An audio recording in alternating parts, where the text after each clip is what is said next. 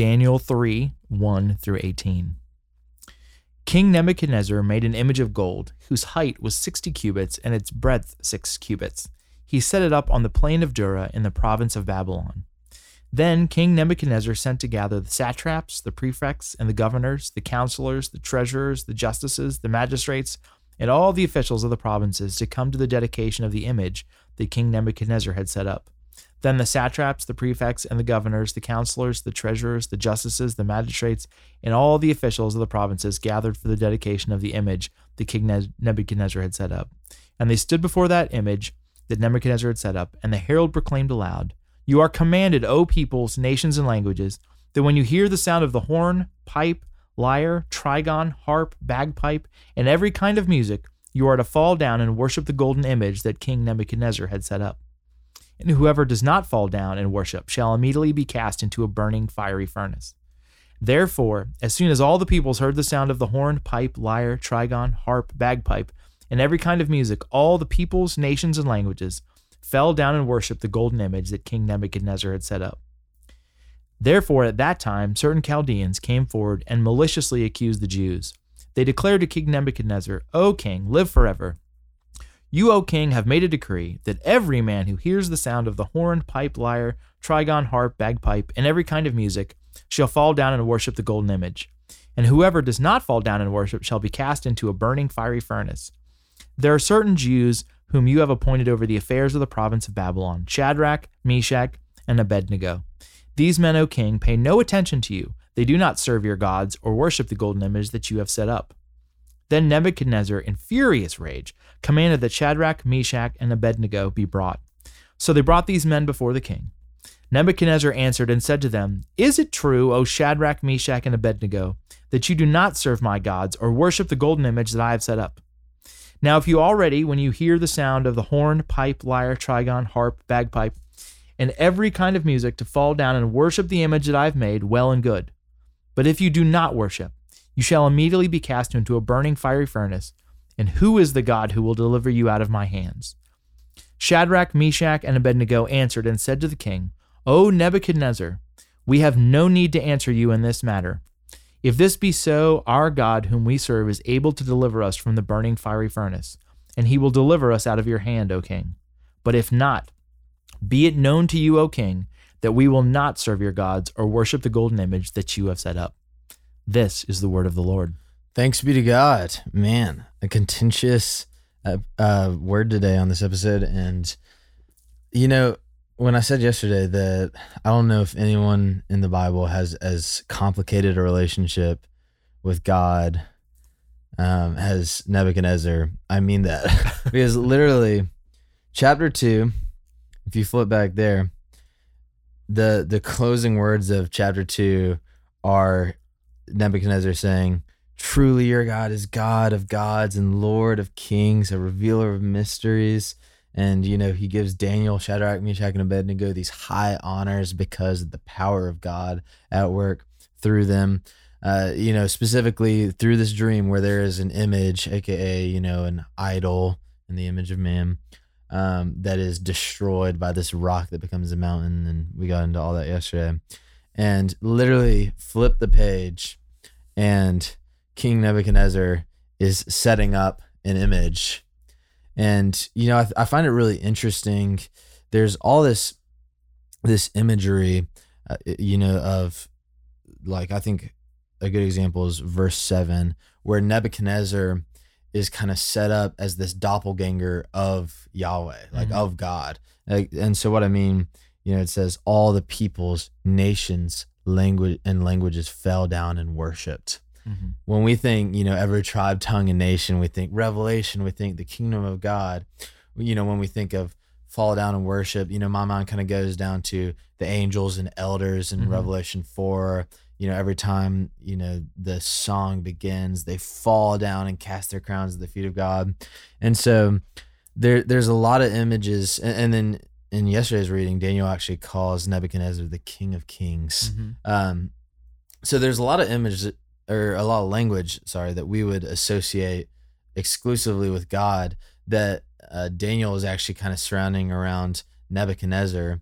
And Nebuchadnezzar is obviously setting him, setting himself up as this god figure and he even has his own little counterfeit hell a little uh you know furnace to incinerate those who would resist him so uh greg we obviously haven't gotten to the meat of the fiery furnace story but i mean their response shadrach meshach and Abed- abednego's response to this whole thing is so bold Oh yeah. so, what are your thoughts on everything going on leading up to that conversation, and then how they address Nebuchadnezzar himself? I, I- mean, I a couple of things come to mind of this passage. I think it's interesting you talk about the the complicated relationship that Nebuchadnezzar has with God, and like how through the entire book, it's just interesting. He's just a very unique character in all of the Bible. like, it's going. this guy just man, he's something. but in some sense, it's almost like a little. As a Christian, it's almost like a little story of your soul and like all the mistakes you can make. yeah, right? You know, like like this is a man who was willing to kill all of his counselors because they couldn't interpret a dream for him. Mm. And then when he gets what he wants out of God, right? He's like, "Oh, God's just the greatest." yeah, And then immediately he turns around and sets up something to worship himself, like an idol to worship himself, right? And like obviously we'll see for later on in the book some of the other things that he does, but I think it is a warning Mm. to the individual that like you can you know you can you can have moments where god gives you you you feel like god's giving you what you want you're like god's just the greatest and then you just turn right back around and you build a you build an Mhm. idol of yourself yeah, uh, and so it's a warning i think to, to every human being but also to the christian that like don't you know don't just think that because god answered a prayer and you're happy with him that you're not that your tendency your, your heart's still not sinful Mm. you can encounter God, right? Nebuchadnezzar encounters God, and he still does not make God Lord of his life. Mm. So the idea that like you're so, semi-familiar with God or semi-familiar, you know, I've, I've I'm sort of familiar with the Bible or I've been to church a couple times, is not the same thing as knowing God and Mhm. worshiping and making Lord of your life. So one, I think that's an interesting like Nebuchadnezzar's story is a warning to us all. Um, I also think that um, the, you know, I think two things about Shadrach, Meshach, and Abednego. The the first thing is that what an encouragement this story is to all the Christians, to every person of faith who comes after. And I particularly think of, you know, we you know we talked uh, yesterday about the Roman Empire and sort of the coming of, of Christ and and Yeah. the building of a new kingdom. think of all the Christians in the early Roman Empire who were, uh, you know, Caesar was regarded as divine. He was regarded as God Mhm. and they were ordered to worship. And one of the big issues with Christianity in the early Roman Empire was they wouldn't worship Caesar. Mhm. And that this is a great example of this is not the first time the people have got God have been asked to bow down to a ruler totally. and said no. Mhm. And I think what that leads into is the boldness of their response and the nature of it. Like these guys, they don't mince words. They're not like, well, you know, like let's talk a little bit about how we can like come to an accommodation. You know, there's a funny story that uh, when Caesar was made uh, considered divine, that there were rabbinical commentaries on whether you know they would march you through town and you would bow down in front of his his statue to make sure you know you were yeah, worshiping Caesar. yeah, And so there was rabbinical commentary in, in the early, like first or second century about whether it was okay to tie your sandals in front of the statue to Caesar. The idea of being like, you know, you're not really bound down to, it, but you're sort of, that. you're like, you find a way to if get I by, right? Like, yeah, be yeah, like exactly. Lowering my physical I'm just- posture, right? In other words, in the like, same yeah. proximity as right, the yeah. statue. Don't get yourself killed, but at the same time, you're not really bound down, right? yeah. There's like a, there's like a, let's find a middle ground. Let's That's find a way to like make this work. And they don't even try. Like Mhm. they don't come forward and be like, well, you know, maybe there's a way we could set up a second statue. Yeah. If Maybe- I drop a shekel when Right. the song Right. comes on and have to bend down and pick it up, They're just yeah. like, we're not bound down. yeah, And then they point to God and say, Our God can rescue us from a fire furnace. But even if he doesn't, we're still not going to bow down. Mm. There's no compromise in them. And I think that, um, and I'm not saying that Christians shouldn't be prepared to compromise on all kinds of, you know, issues in life. yeah, But I do think there is a moment when you're faced with idolatry, you're faced with a decision or a thing that pulls you away from God, that asks you to worship it, that there is no room for compromise Mm. and that the rest in that compromise is not that you're like a steely person or you've got a lot of backbone, but it's that it's com- their complete confidence in who God is. That whether He Mhm. rescues us or not, our trust lies completely in God. And I think that as a Christian, when we're all faced with temptations, we're all faced with things that want to that, that choices where something wants to pull your devotion away from God. And that this is a clear message that you should rely completely on Him Mhm. and that you don't need to worry about compromising. You don't even need to worry about being rescued. You just need to be worried about putting your faith in God. And I think that is such an incredible encouragement as a Christian. Absolutely. You know, so Shadrach, Meshach, and Abednego, they they are in a high position of honor in Babylon uh, because of you know yesterday's story of you know the God of Israel uh, being this means of clarity and prophecy to Nebuchadnezzar.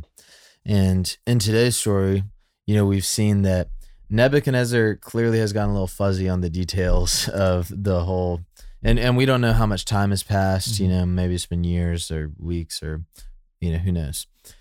But what is really striking to me is I, I, I would imagine Shadrach, Meshach, and Abednego are very marked by that hmm. moment in their life. And, you know, I think one of the striking things about the book of Daniel is that God is not in any of the places where you would necessarily expect him. He he's not in the temple when when the dwelling place of God in Israel is raided and they're taking out furniture and, and goods. God is not in the temple defending the temple, Mhm. but he actually shows up in Babylon. And he's actually in the bedchambers of Nebuchadnezzar, you know, speaking to him in a dream. Mhm. And we're going to find out tomorrow that, you know, he's not outside the fiery furnace preventing all these circumstances, but he's actually going to be in the furnace. And so the places where God is found are very unexpected. And I think that should be a great comfort to us. And Mhm. we can talk more about that tomorrow. But Shadrach, Meshach, and Abednego, they their memory of God's character Mhm. and his might through this dream episode it has clearly shaped them Yeah. so much so that they can look at a furnace, a physical fire furnace, and say, Yeah, God can deliver us out of that. And even if he doesn't, we trust him. And Nebuchadnezzar, who lived through the same story with, you know, even more so than them, like it was his dream. He he's forgotten the character of God and the might of God. Mhm. And I think the important thing to see here, you know, I've I've been talking to a few people about just the nature of faith and, and walking with God. And it's like believing in God and walking with God are not the same thing Mm. because we can encounter the truth of God and we can, you know, set our intellect on those things Yeah. and not have faith that God is good and that he is our deliverer. And this is the difference is, you know, is your life uh, marked by, you know, these momentary interactions with God like Nebuchadnezzar? You know, he has these, he has these very powerful interactions with God. We're going to have another one tomorrow Mhm. where he he has encounters God and says, "Oh my gosh, like what God is like this?" And then, you know, we'll see if it sticks. Spoiler alert, it doesn't. or, you know, will you encounter God's goodness, his saving power, and then trust him Mhm. as Daniel does, as Shadrach, Meshach, and Abednego do? And I think that's sort of the question, one of the questions of the book of Daniel is, you know, are you going to be Nebuchadnezzar or are you going to be Mm. these men? That's awesome. It, you know, it reminds me of uh, something that Christians have sung for centuries, which is "Here I raise my Ebenezer, Mm, hither by thy help I've come." yeah. And the Ebenezer, right, being this stone, this sign you raise, like a physical sign Mm-hmm. that I've only gotten this far because of God. And when you talk about being marked, Mm. right, walking with God, any any Christian who spent any time with God, you can look back over your life and be like, I've seen what God has done in my Mhm. life. And like, I'm changed by it, right? Mhm. Completely changed. Absolutely. And I feel like we sing that line, and sometimes you know the language is older, and people don't really. What you're saying is like you've raised a sign to say God has brought me this far. Yeah. Not just I, you know, there's an intellectual belief, but like no, no, no. I have, I am putting something up in the physical world that says God has only gotten me this far. And these guys, in a sense, this is them saying, I've only gotten this far because of God, and I will only, I will only go as far as He will take me, and therefore I will put my myself in His hands. I think that's incredible. Absolutely. It is Yeah. incredible. So that's a good question to to just think on and close on and you know even as we are all hopefully having, you know, gospel conversations with with friends mm-hmm. and family, a great diagnostic question is, you know, are you like Nebuchadnezzar where you're living towards your next, you know, big interaction with God? Or are you like Shadrach, Meshach, Abednego, Daniel, where you are trusting in who God has proved himself to be to Yeah. you? Yeah. So, for Greg Conley, this is Will Carlisle. Really enjoying the book of Daniel and hope you are too. We'll see you tomorrow on our daily rhythm. Thanks for listening to Our Daily Rhythm. I'm Jason Dees, one of the pastors of Christ Covenant, and Our Daily Rhythm is a ministry of our church designed to help you more faithfully and effectively meditate on God's Word. If you ever have a question for us about one of our Bible readings or one of your own Bible readings, please don't hesitate to text us at 404 465 1737. Again, that's 404 465 1737. Or email me directly at jason at christcovenant.com. We'll meet you again tomorrow for our daily rhythm.